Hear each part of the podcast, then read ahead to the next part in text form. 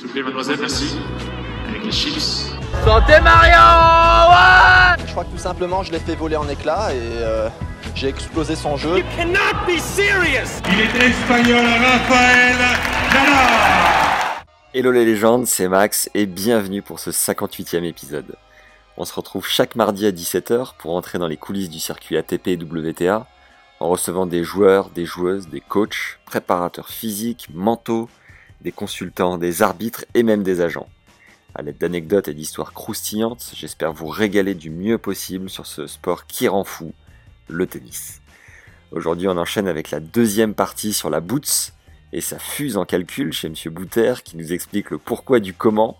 Même en ayant été top 50, il a plutôt eu intérêt à travailler en prenant sa jeune retraite d'athlète de haut niveau. Julien nous partage quelques anecdotes en tant que directeur sportif du Moselle Open, poste qu'il a occupé avant d'en devenir le directeur depuis maintenant 16 ans.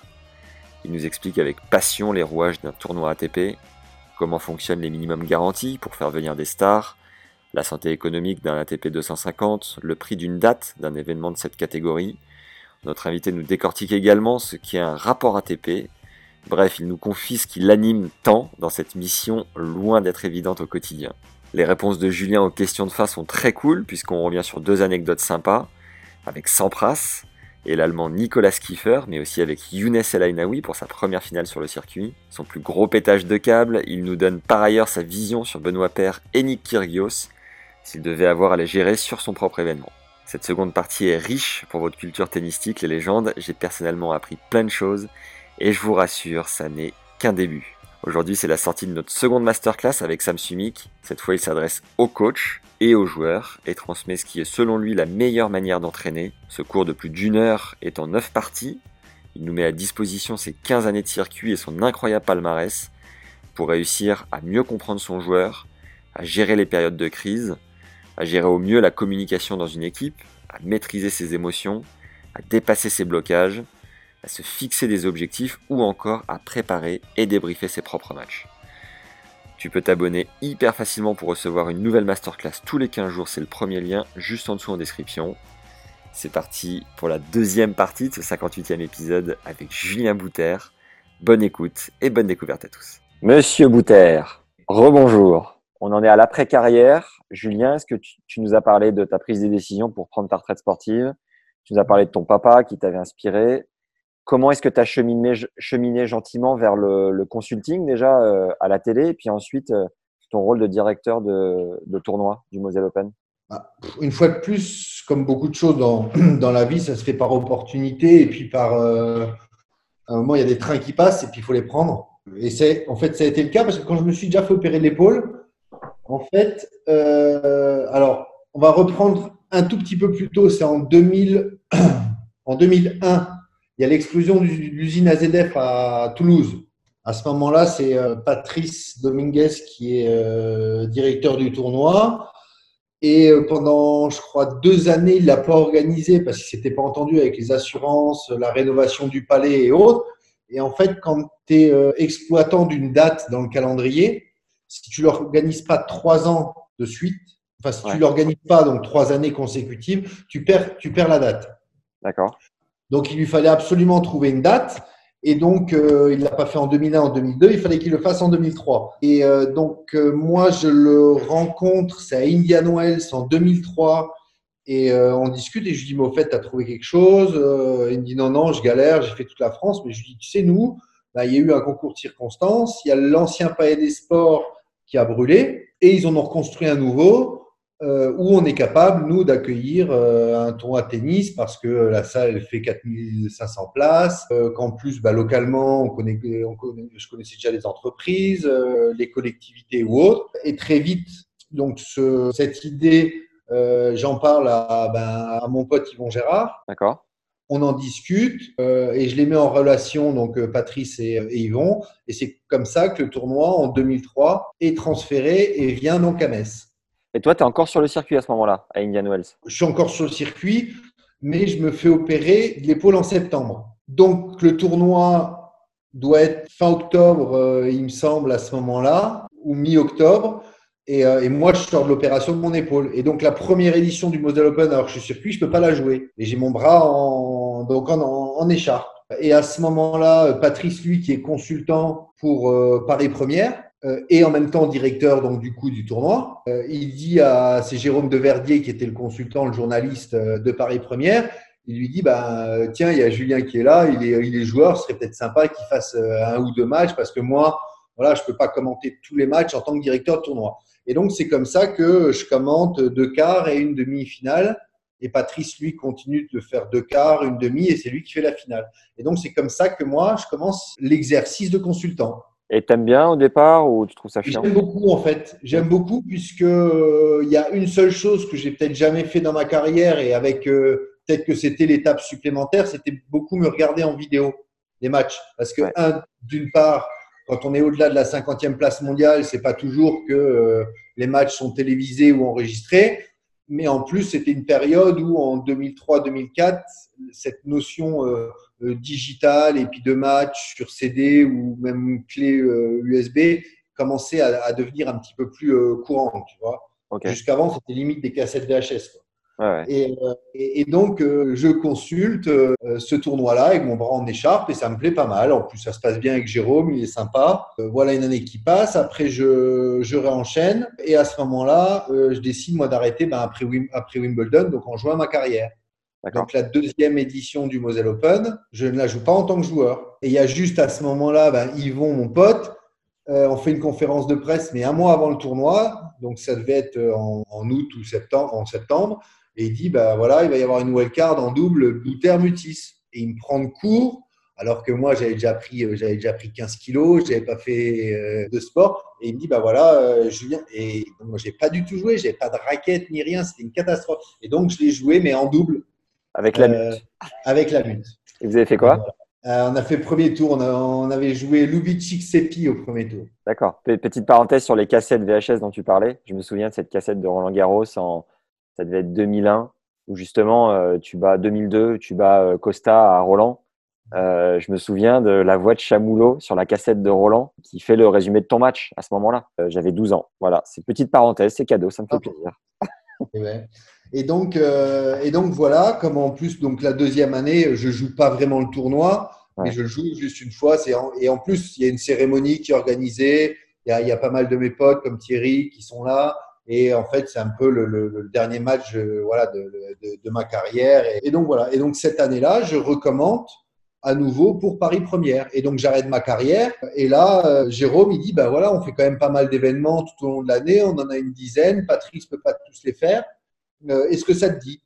Et donc c'est comme ça, petit à petit, tu vois, j'allais sur Paris et je commentais un peu. Et à ce moment-là, il y a Thierry Champion qui était sur Pâté et qui est devenu Sport Plus Canal il enchaîne et il coach euh, à la fois, je crois, euh, Clément et Di Pasquale.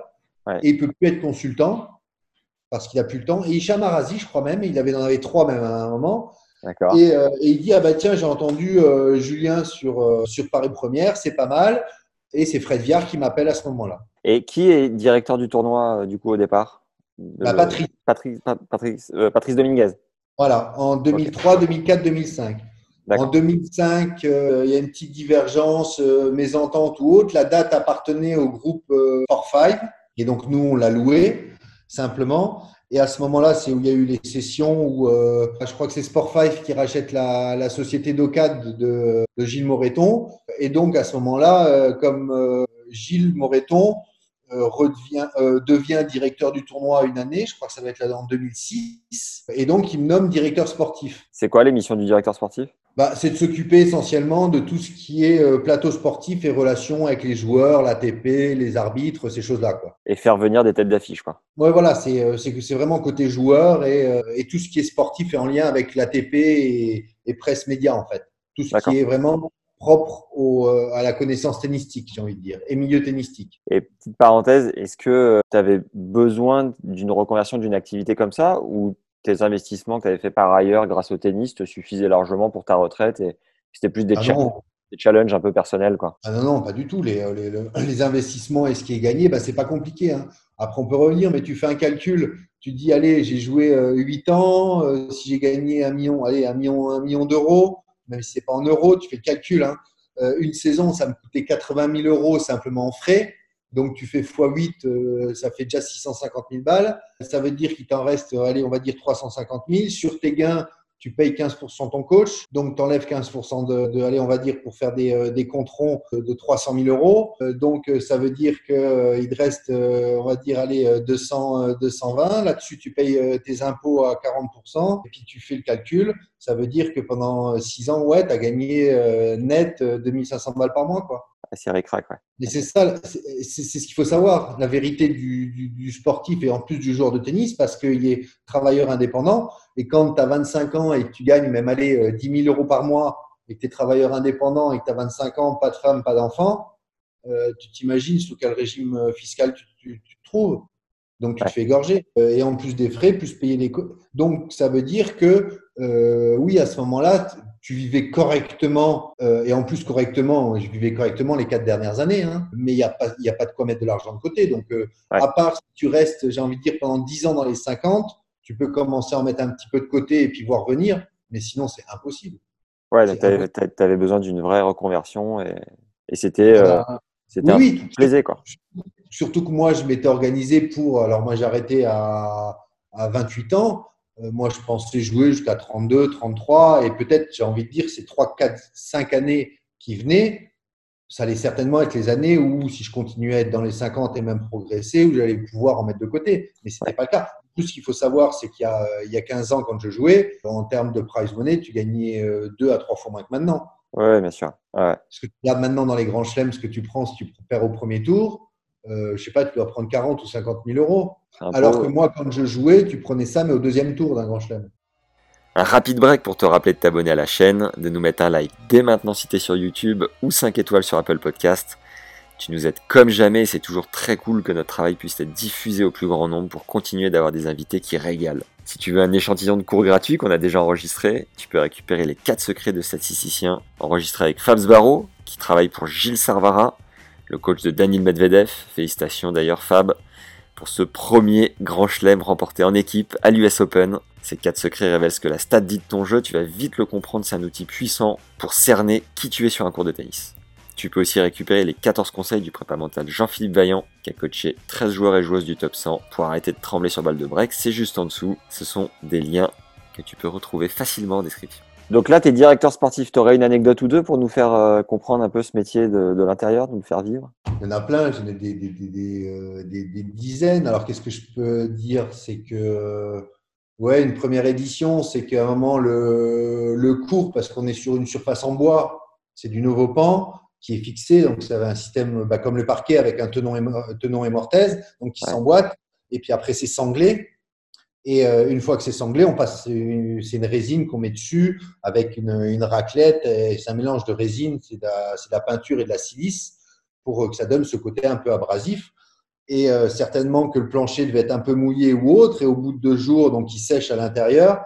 Et, donc il se rétracte un petit peu quand ça sèche, l'humidité part. Et donc il y avait des, espaces entre les dalles. Et donc quand les joueurs bougeaient ou se déplaçaient, bah, les dalles elles, elles bougeaient. Et donc on s'est retrouvé le, le- les soirs en train de, avec les pieds, en, en tapant comme ça pour resserrer. Et, euh, et tout le monde avait les ongles pétés, euh, des pieds, des ampoules euh, et autres pour pouvoir. euh, voilà, ça c'est une anecdote qui peut arriver quand tu organises un tournoi. Ou alors, ah, il y en a une qui était bonne celle-là. C'est c'est quand, on, quand le cours est fait, on commande des pochoirs pour marquer Moselle sur le cours, ATP ou la région ou la ville ou ainsi de suite. Et, euh, et donc, on finit le cours et ça, ça doit être prêt pour le- les qualifications. Ouais. Et donc, le jeudi soir, donc on reçoit les pochoirs pour, euh, le jeudi pour faire le cours. Et en fait, les pochoirs, ils se sont trompés dans la fabrication et ils se sont trompés de 10% de- d'un dixième au niveau de l'échelle. Et donc, au lieu d'avoir des pochoirs qui faisaient euh, 5 mètres de long ou 6 mètres de long, eh ben, ils faisaient 50 cm de long. Ah, Et donc, on sort les pochoirs et on est incapable de, de les faire. Et donc, je me suis retrouvé entre minuit et 4 heures du matin à redessiner sur le cours au crayon le Moselle et euh, Ville de Metz pour pouvoir, euh, après, une fois que j'avais fait les dessins avec la règle et tout, le, le passer à la peinture Ah, pour que ce soit prêt le lendemain parce que sinon l'ATP nous refusait le- le- le- la validité du cours. Voilà des anecdotes que, qui, voilà, qui arrivaient euh, toutes les éditions. Je me rappelle une fois, il y avait un, un- un spot qu'on avait installé pour l'éclairage du cours. Euh, dans la nuit, il y avait des oiseaux qui, qui, étaient rentrés, qui avaient niché, et hop, en plein début de match, euh, le feu, le, le, spot qui tombe. Euh, donc euh, voilà, il y a plein d'anecdotes comme ça. euh. Quelle tête d'affiche t'as fait, fait venir grâce à ton réseau ou comment tu t'es Le débrouillé réseau, après le réseau, euh, dans tout ça, j'ai envie de dire, euh, il y en a quelques-uns qui, euh, qui vraiment par euh, un côté affectif qui venaient, euh, des mecs voilà comme comme Thierry, des mecs comme Clément et, et autres. Sinon après, ça reste quand même un métier. Donc à partir du moment où c'est un métier, le joueur a une valeur marchande, donc tu arrives à négocier. Mais après, tu as t'as des coups à faire. Alors euh, oui, euh, il y a des coups qui ont été sympas où je fais venir euh, euh, des numéros un des anciens numéros 1 mondiaux, des mecs comme Philippe Poussis ou Safine, même si les mecs étaient 25 ou 30, mais tout de suite, tu vois, c'est c'est euh, des mecs qui avaient la queue pour euh, il y avait la queue dans la billetterie quand ils jouaient quoi. Nishikori là, il y a 2-3 ans. Euh, Nishikori fait vendre, fait vendre des billets aussi en France? Non, mais par contre, au niveau des droits et autres, et puis de l'impact euh, sur les, les réseaux sociaux et autres, c'est euh, c'est une sacrée machine. Parce que derrière, vous avez la télé euh, japonaise qui, qui vous achète. Oui, bah, voilà. Et puis après, les, les, les fans qui suivent aussi sur les réseaux, les partages et, euh, et autres, qui a, qui est aussi un- une façon de compter euh, une notoriété qui a beaucoup de sens euh, pour les, pour les événements de plus en plus maintenant avec le digital. Euh, après, voilà. Après, il y a une fois où, euh, où je me rappelle, on avait réussi euh, juste avant l'Australian Open à, à signer Wawrinka. Yes. Parce Très qu'il avait- il a bien, joué la fin de l'année et on l'avait signé juste avant l'Australian Open et il s'était envoyé l'Australian Open. Donc on l'avait signé, il était 25e mondial et après bah, il s'est retrouvé 5. Quoi. Et Donc ça, c'est- son, minimum garantie n'avait pas flambé entre temps Parce que tu es le premier directeur de tournoi qu'on a sur le podcast. Est-ce que tu peux nous expliquer un peu comment fonctionnent les minimums garanties Comment vous le gérez euh, à votre échelle Il y a, plein de pa- paramètres qui interviennent. Ils sont, ils, sont, ils sont tellement nombreux. Moi, comment je fonctionne, c'est que je fonctionne avec, euh, en fonction des, euh, des périodes, parce que plus on signe tôt, plus il y a peut-être une notion de risque. Donc, ça dépend aussi par moment d'un besoin de communication.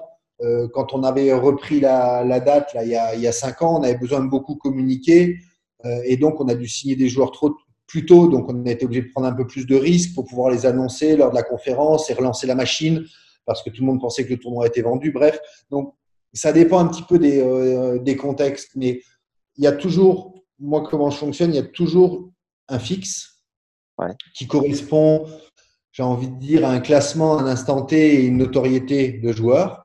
Parce que ce qu'il y a, c'est que, alors je vais, je suis pas cruel, mais c'est, mais c'est un fait.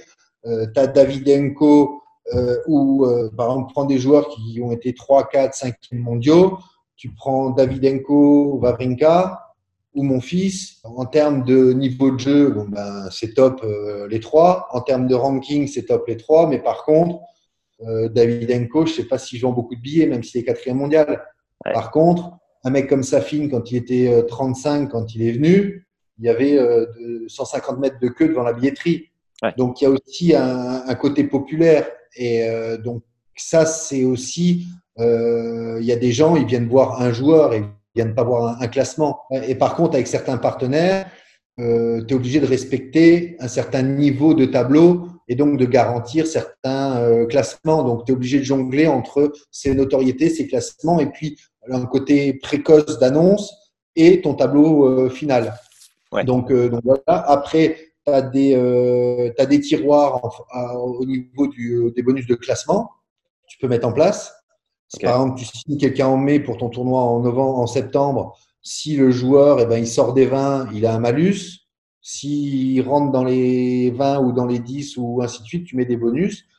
Et puis euh, après, tu peux mettre aussi des, euh, sur certains joueurs, tu vois, qui peuvent être 15 euh, ou entre 10 et, et 20, j'ai envie de dire, des bonus s'ils font des demi ou finales en grand chelem avant ton tournoi. Parce que tout de suite, il y a un coup d'éclairage sur le joueur et donc ça t'apporte quelque chose. Comme Stan Et après, voilà. et après, tu mets des notions de, de, de garantie dans ton tournoi. Parce que euh, j'ai envie de dire, tu as une finale, euh, euh, je sais pas, comme on a eu euh, par exemple Thiem Pouille, Ouais. ou alors tu as Sepi Kokushkin, c'est pas pareil. Euh, donc cer- certains de ces joueurs-là, tu vas leur mettre des garanties s'ils atteignent les demi et s'ils atteignent la finale ou s'ils gagnent le tournoi.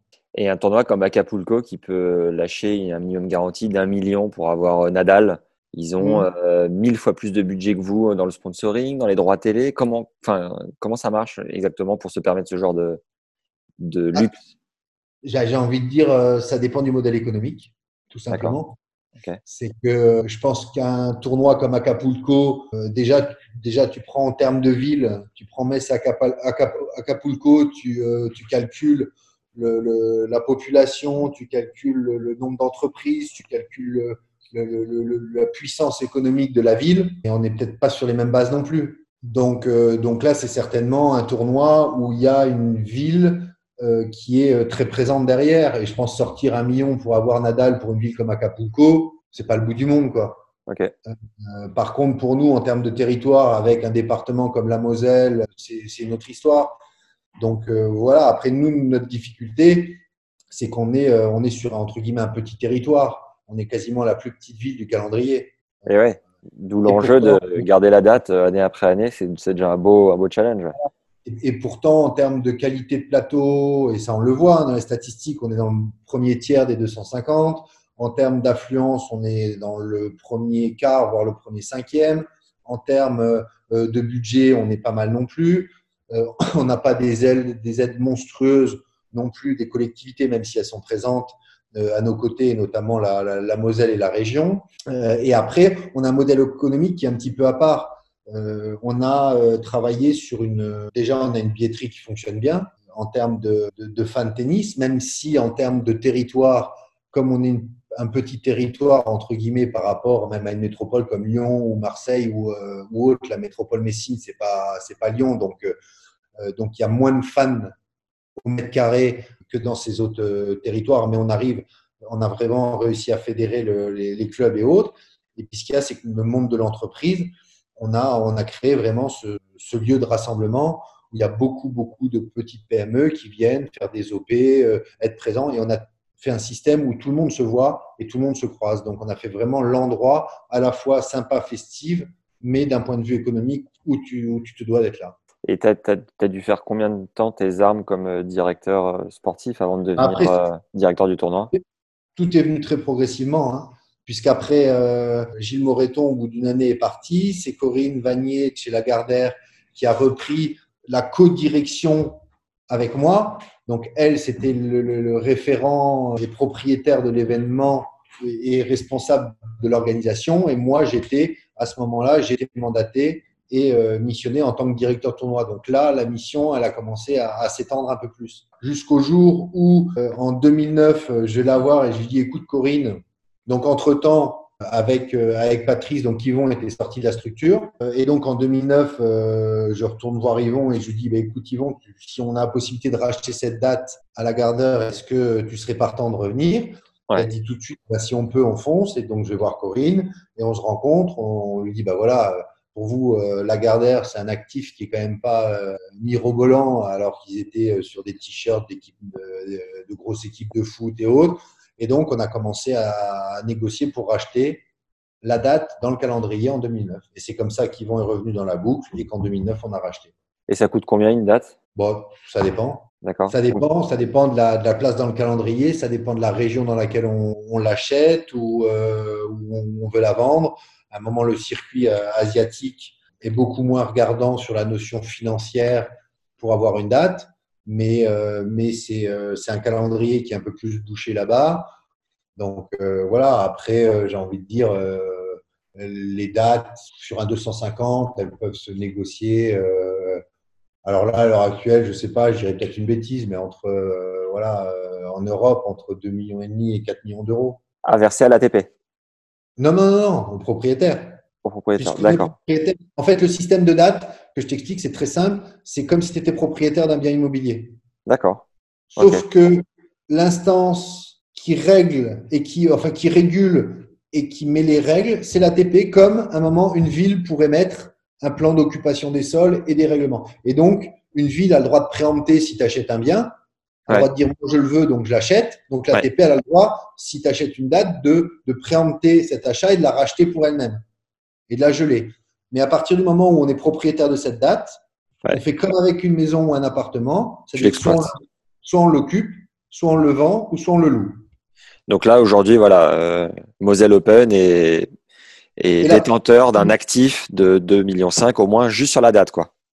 Voilà. Et en 2016, euh, vous avez vendu des, des parts à des investisseurs asiatiques, non C'est pas ça?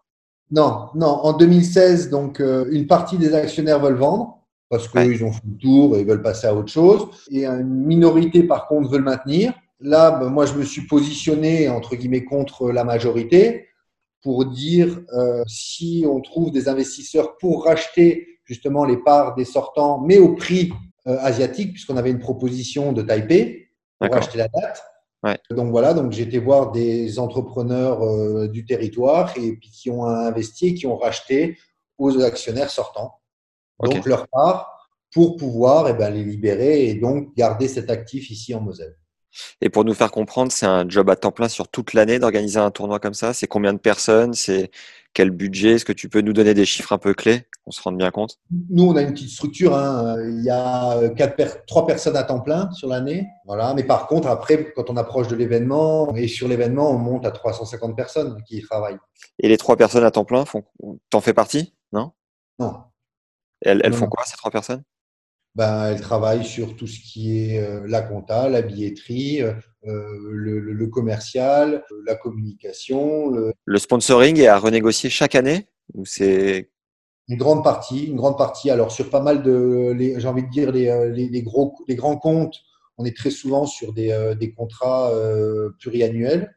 Ouais. Mais par contre, sur tous les autres, toutes les entreprises, les RP, euh, les espaces, on, on est sur de la reconduction d'année en année.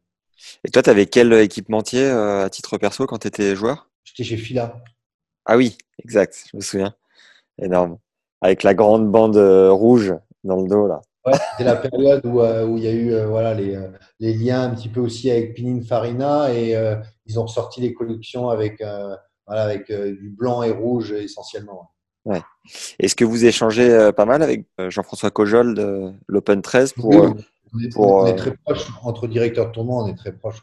ouais. Ouais, j'ai Ouais, que ce soit avec François, avec Samir, avec, euh, avec Thierry, avec Lionel Maltese, même avec la fédération, parce que depuis euh, qu'il y a eu cette nouvelle gouvernance, il y a eu une autre considération, alors peut-être pas, euh, que financière, mais, euh, mais surtout depuis euh, qu'il y a Bernard et toute son équipe, avec notamment Alain Moreau euh, en charge des, euh, tournois, on est en rapport très très souvent les uns avec les autres et ils ont compris que nous, on faisait partie de ce maillage territorial et que pour une fédération, on avait beaucoup d'importance parce qu'on permettait justement aussi euh, d'animer les territoires, de casser justement ce, lien simplement euh, euh, télé pratiquant. C'est qu'on a des ramasseurs, on a des gamins qui viennent, et, ça a beaucoup de sens pour le, le tennis. Jusqu'à maintenant, j'ai envie de te dire, tu vas rigoler, il y a une fois BIM en 2003 qui est venu pour la finale. Et sinon, toutes les autres années, euh, après, quand c'était des gars chassins, ils venaient en quasiment souvent, mais une fois dans la semaine. Ouais. Mais depuis qu'à un moment, c'est la nouvelle gouvernance, il y a toujours trois à quatre personnes de la Fédé qui viennent tous les ans. Et systématiquement. Bernard Moreau vient euh, en début de semaine et Bernard a toujours été présent pour les finales. Et donc ça, c'est des choses qui ont aussi euh, beaucoup de sens. Et en échange, on essaie de travailler ensemble, peut-être de, de mutualiser. Et, et donc, il y a un dialogue et une concertation qui est euh, beaucoup plus euh, importante et, et construite depuis euh, l'arrivée de cette nouvelle équipe. Et c'est quoi la force du Moselle Open? Qu'est-ce qui séduit les joueurs en priorité? Bon, je pense qu'on a une belle organisation.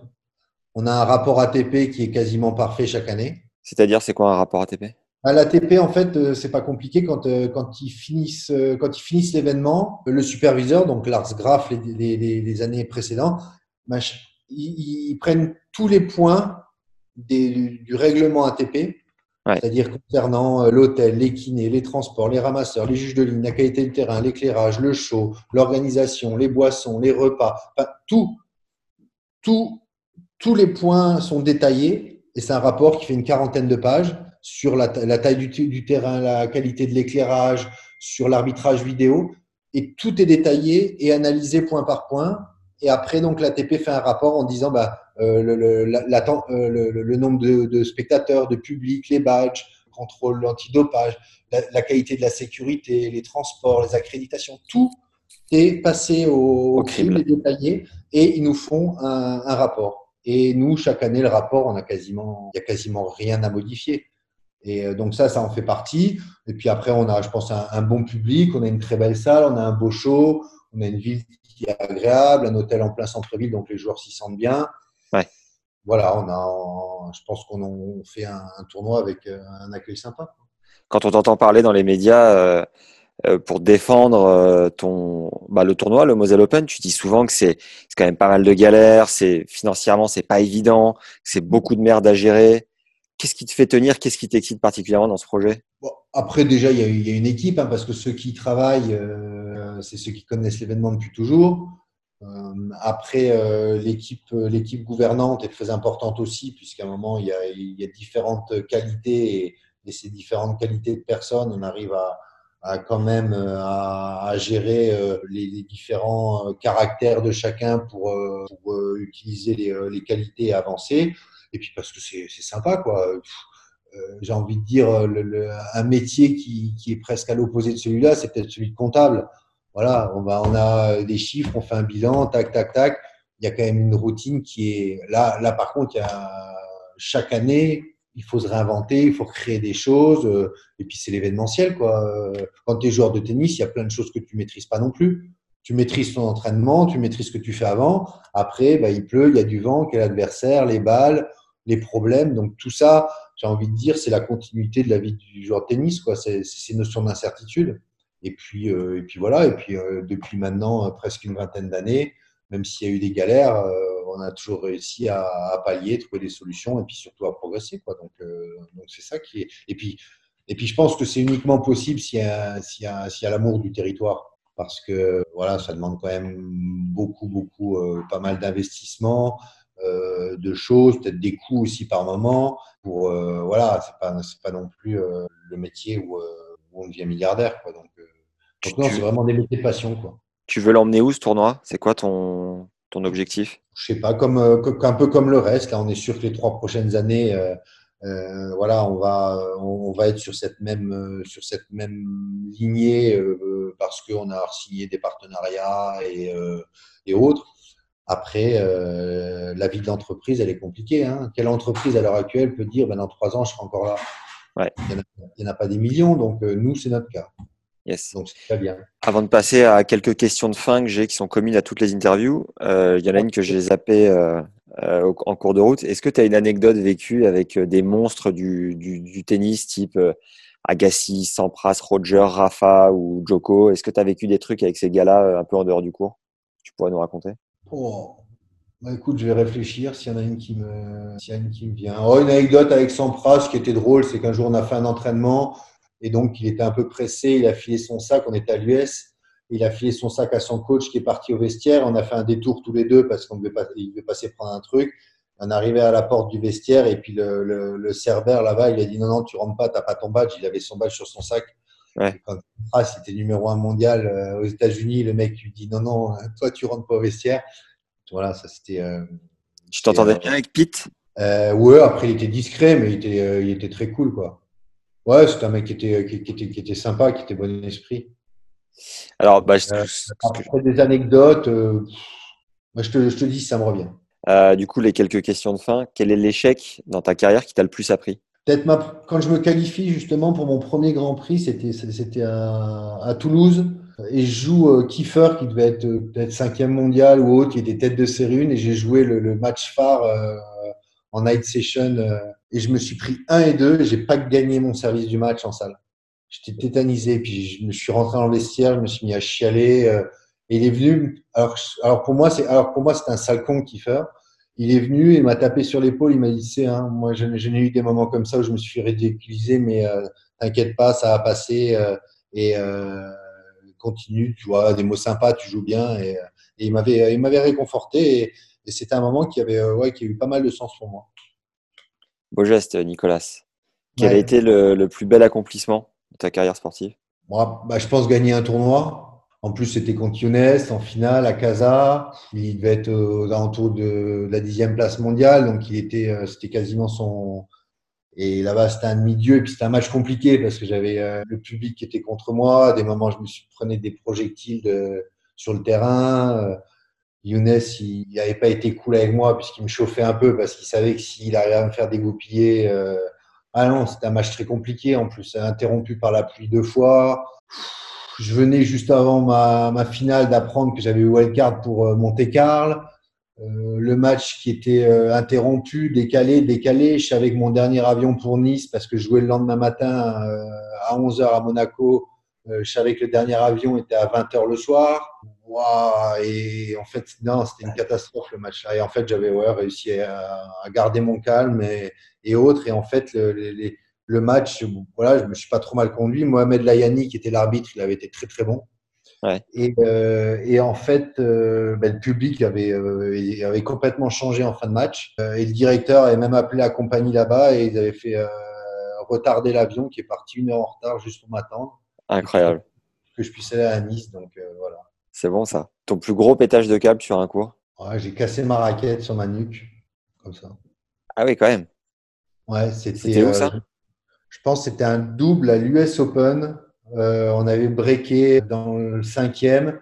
Les mecs qui sont partis faire une pause, euh, une pause un quart d'heure pour aller pisser. Euh, et moi, je m'ai eu marre. Et puis, c'était avec Fabrice et on a commencé à jouer avec les balles. Et l'arbitre, je disais, mais je me suis énervé après lui. Il dit, non, t'as pas le droit de jouer avec les balles là du match parce que c'est une règle si on a envie. Et je m'étais tellement énervé avec lui que j'avais continué. Il m'avait mis un point de pénalité haute et les mecs, ils n'y arrivaient pas. Et puis, je m'étais énervé. Et... T'avais pris, t'avais pris une amende? Voilà, pris cher là. Ouais. Ta plus grosse amende, tu t'en souviens? Ouais, enfin, cher, oui, pour moi, c'était cher à l'époque. Ça devait être, j'avais pris 3000 dollars, je crois. Hum, Aujourd'hui, un, un Benoît Paire ou un Nick Kyrgios, c'est le genre de bonhomme qui te vendrait le plus de tickets, tu penses, ou pas forcément? Bah, c'est, c'est, oui, c'est on adore ou on déteste. Mais c'est, mais c'est des gens, ils font du bien au tournoi. Après, euh, voilà, c'est toujours le même problème. C'est, euh, c'est le, le, cette notion et cette limite qui est très compliquée entre pas aller trop loin et rester euh, en décalage. C'est pour ça que pour moi, des mecs comme, euh, comme Safin ou Ivan Izevich étaient sur un, un, bon créneau. Mais pour moi, certains, certains, certains, certains actes de Benoît ou de Kyrios sont, lamentables. Ce qu'on entend ou certaines choses ou le comportement, je, je... mais d'un autre côté, euh, voilà, comme, comme Gaël, ces mecs-là, ils sont, ils sont nés avec des, des, des, bijoux dans les mains, ils ont, ils ont, ils ont des, des prédispositions plus physiques, euh, techniques, et puis même, même dans le match, hein, dans l'opposition, parce qu'il faut, il faut en avoir des qualités. Mais, euh, mais voilà, c'est plus des showman. Euh, ils auraient peut-être été, été, plus à leur aise dans, dans, dans, une génération où il y avait, euh, voilà, mais comme McEnroe, Lecomte, cette, cette génération-là peut-être. Mais c'est vrai que maintenant, en plus dans un sport qui est devenu très très professionnel et très dense, euh, voilà, à la période de, de, de Lecomte, tout ça, les mecs ils pouvaient limite euh, jouer sur une, une jambe euh, jusqu'en quart des grands chelems les meilleurs, ils passaient. Maintenant, un premier tour de grand chelem, ta boîte numéro un mondial, tu peux te faire fourrer par un mec qui est 100 ou 120. quoi. L'expérience la plus incroyable de ta vie, Julien, c'est laquelle? Je sais pas. En tant que joueur? Ouais. Ah non, sinon tu vas me dire la naissance de ton fils. Donc, euh, on le sait. Hein. Non, non, non. Euh, ah, le, il y en a eu deux. Il y a eu la première fois où j'ai mis mes pieds euh, sur le central de Bercy, où je, en plus je me suis fait siffler. Et en plus, c'était night session contre Rafter.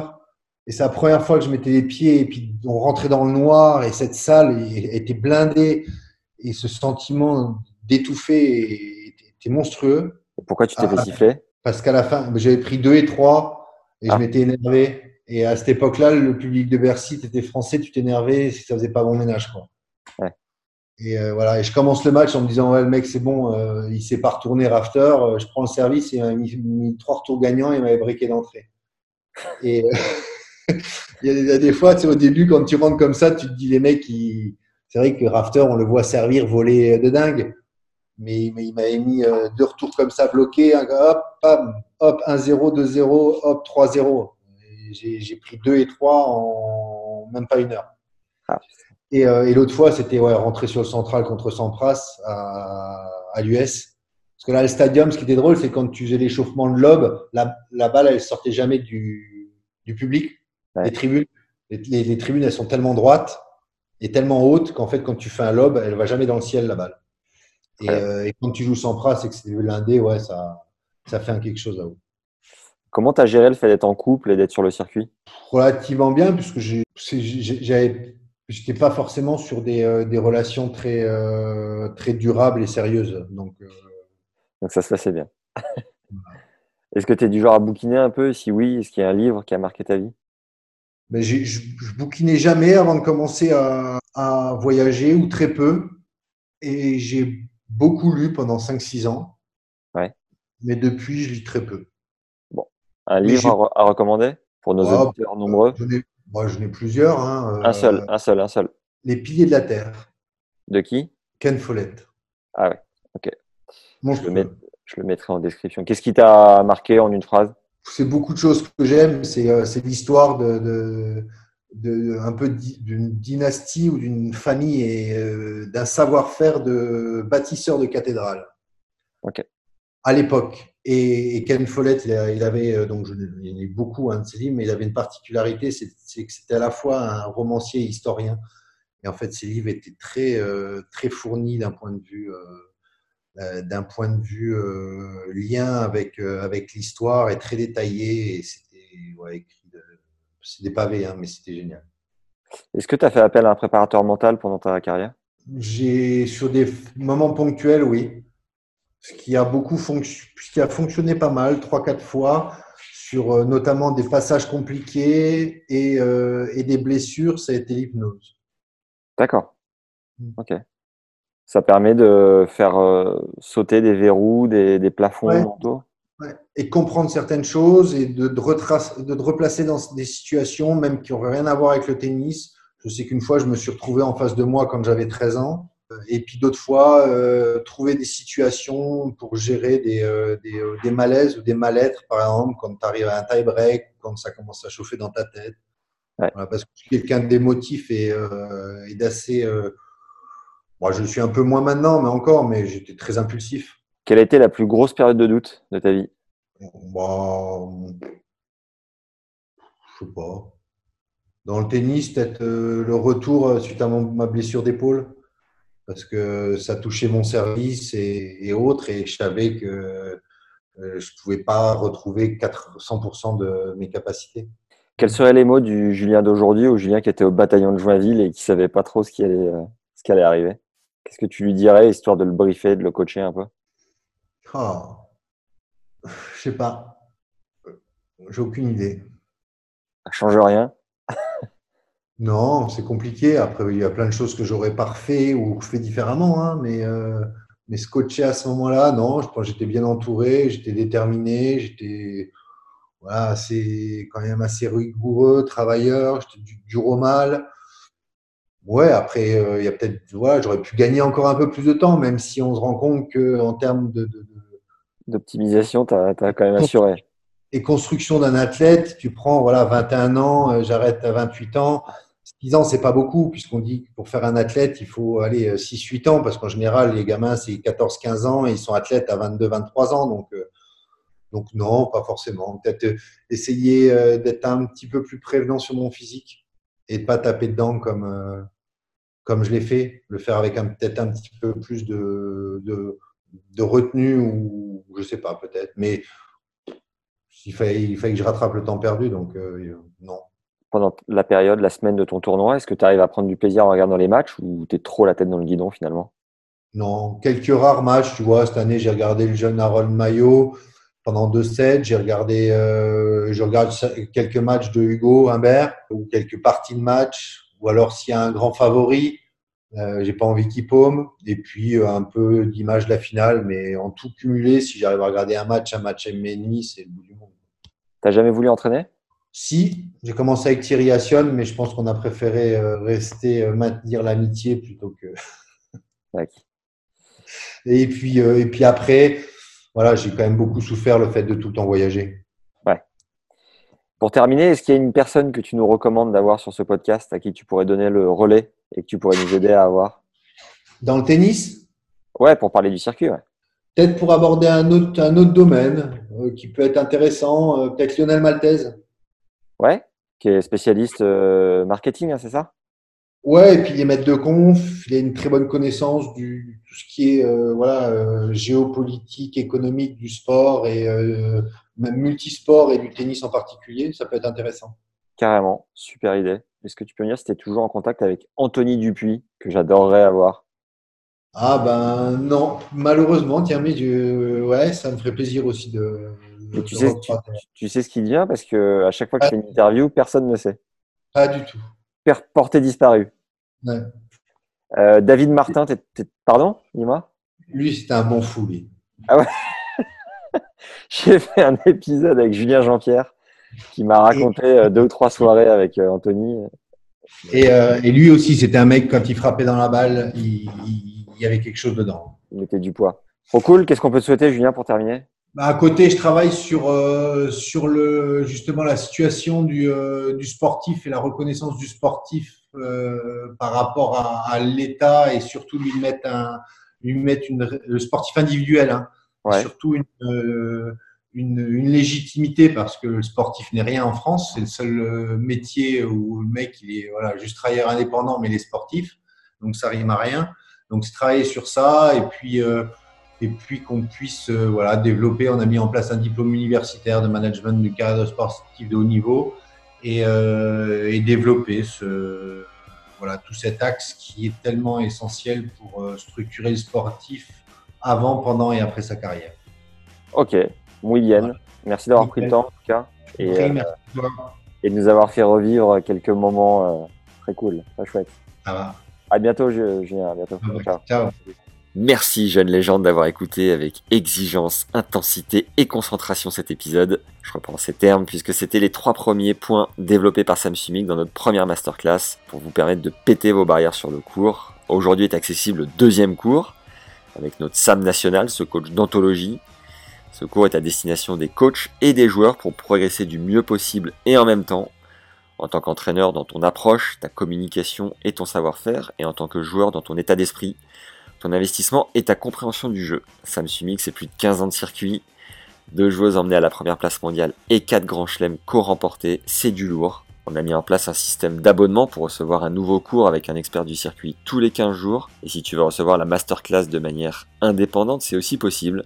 Écris-moi simplement à max.tennislegende.fr. Si tu veux un exemple de cours gratuit qu'on a enregistré en ligne, t'as les 4 secrets de statisticien avec Fabs Barreau qui travaille pour Gilles Servara, le coach de Danil Lotsar. Tu vas grimper au rideau grâce à la stat en comprenant mieux que jamais ton style de jeu. Et récupère aussi les 14 conseils du prépa Jean-Philippe Vaillant, les liens sont juste en dessous en description. Viens nous dire ce que t'as pensé de cette seconde partie avec un like sur YouTube, 5 étoiles sur Apple Podcast. Si t'as pas d'iPhone, tu peux le faire avec un ordi et mets-nous un commentaire sur ces deux plateformes. Ça nous aide comme jamais à faire connaître notre travail et avoir des invités de ouf, à te régaler la chic, avoir des sponsors et à gagner des millions. Ça prend 8 secondes et tu peux littéralement changer ma vie. Un autre moyen hyper utile, c'est de faire une story Instagram. Ça permet à tous les gens qui te suivent de découvrir notre contenu parce que je te le dis semaine après semaine, le bouche à oreille est une réelle arme euh, dans les podcasts pour faire connaître notre travail. Il n'y a pas encore vraiment de pub aujourd'hui et vraiment en parler aux gens autour de toi, aux gens de thème en transférant un épisode qui t'a plu. Et voilà, c'est aujourd'hui une des meilleures ressources pour nous pour rayonner et nous aider à nous faire connaître. J'espère que tu as aussi aimé le hors-série dédié au Moselle Open. N'hésite pas à nous faire un retour sur ce format dédié au tournoi du circuit ATP. Tu peux m'écrire sur LinkedIn à Max Zamora, Z-A-M-O-R-A, ou sur Insta à Max et E-T Mia, M-I-A, pour euh, voilà, nous donner euh, toutes sortes d'idées et nous faire ton feedback, ton retour même en français. Tu peux nous soutenir d'une autre manière sur la plateforme Tipeee. Je suis full-time sur le podcast depuis maintenant plus d'un an.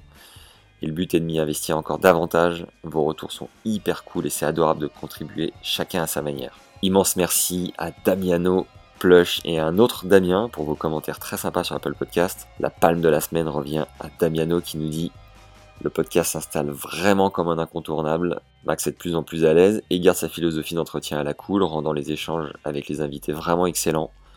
Il en rentre facile dans le top 100 au niveau interview. C'est beau ça, ça c'est un vrai compliment. Hâte de découvrir de nouveaux épisodes, notamment avec des anecdotes sur la gestion du stress et de ses émotions, et des invités au parcours riche, Stéphane Robert peut-être un jour. Eh bien, Damiano, figure-toi que Steph arrive. Voilà. Merci encore une fois pour tous les messages cette semaine, ça me va droit au cœur et me donne envie de continuer un peu plus et un peu mieux chaque jour. Et je vous le répète, n'hésitez pas à proposer des idées sur LinkedIn ou sur Insta, on est évidemment plus fort à plusieurs. A très vite les légendes et prenez soin de vous. Ciao